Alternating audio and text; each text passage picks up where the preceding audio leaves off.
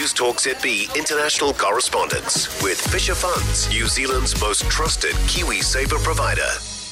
Kate, were all those trips to Australia one way?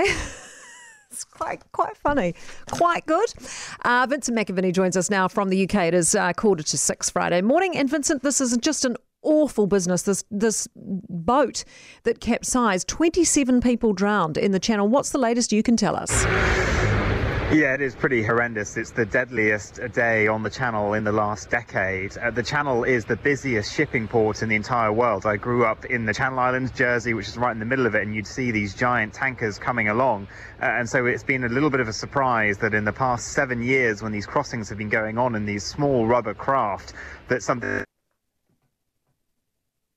something like this hasn't happened. Now, we don't know exactly why this boat capsized. Uh, we understand that there were 27 people on board who have sadly drowned, including one pregnant mother. There were children on board. There were six other women as well. Uh, two people managed to survive. They are still uh, being treated in hospital. We're told they're in a critical condition, uh, and they were taken over from uh, from France uh, by a gang, essentially, which is smuggling into the UK. They were one of 25 boats yesterday making that crossing, uh, and today we've seen yet more boats trying to make the crossing. These people are coming from Iran, predominantly Iraq, Syria, Eritrea. They are being smuggled by these gangs from across Europe, from the Netherlands, from Belgium, from France. Uh, and the French believe that the coastline is simply too hard to police. And so Britain is offering to send police officers from here to the north coast of France to help stop this, to help crack down on the gangs. But at the moment, France are resisting that.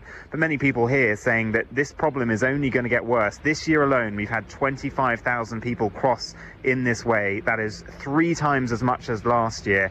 Uh, and the problem doesn't look to be slowing down. Normally at this time of the year, the weather stops these kinds of crossings, but it's incredibly mild here this winter, and so it seems these boats, despite this tragedy, are still going to come across. Yeah, it's a huge, huge issue and a problem. Thanks so much, Vincent. Appreciate it. Vincent McAviney out of the UK for us this morning.